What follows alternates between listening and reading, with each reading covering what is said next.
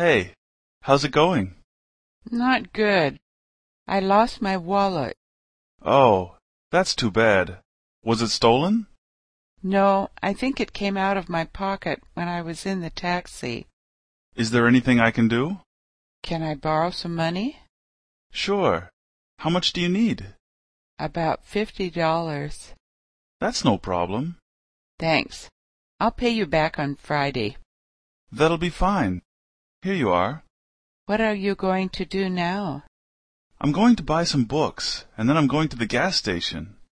If you wait a minute, I can go with you. Okay. I'll wait for you.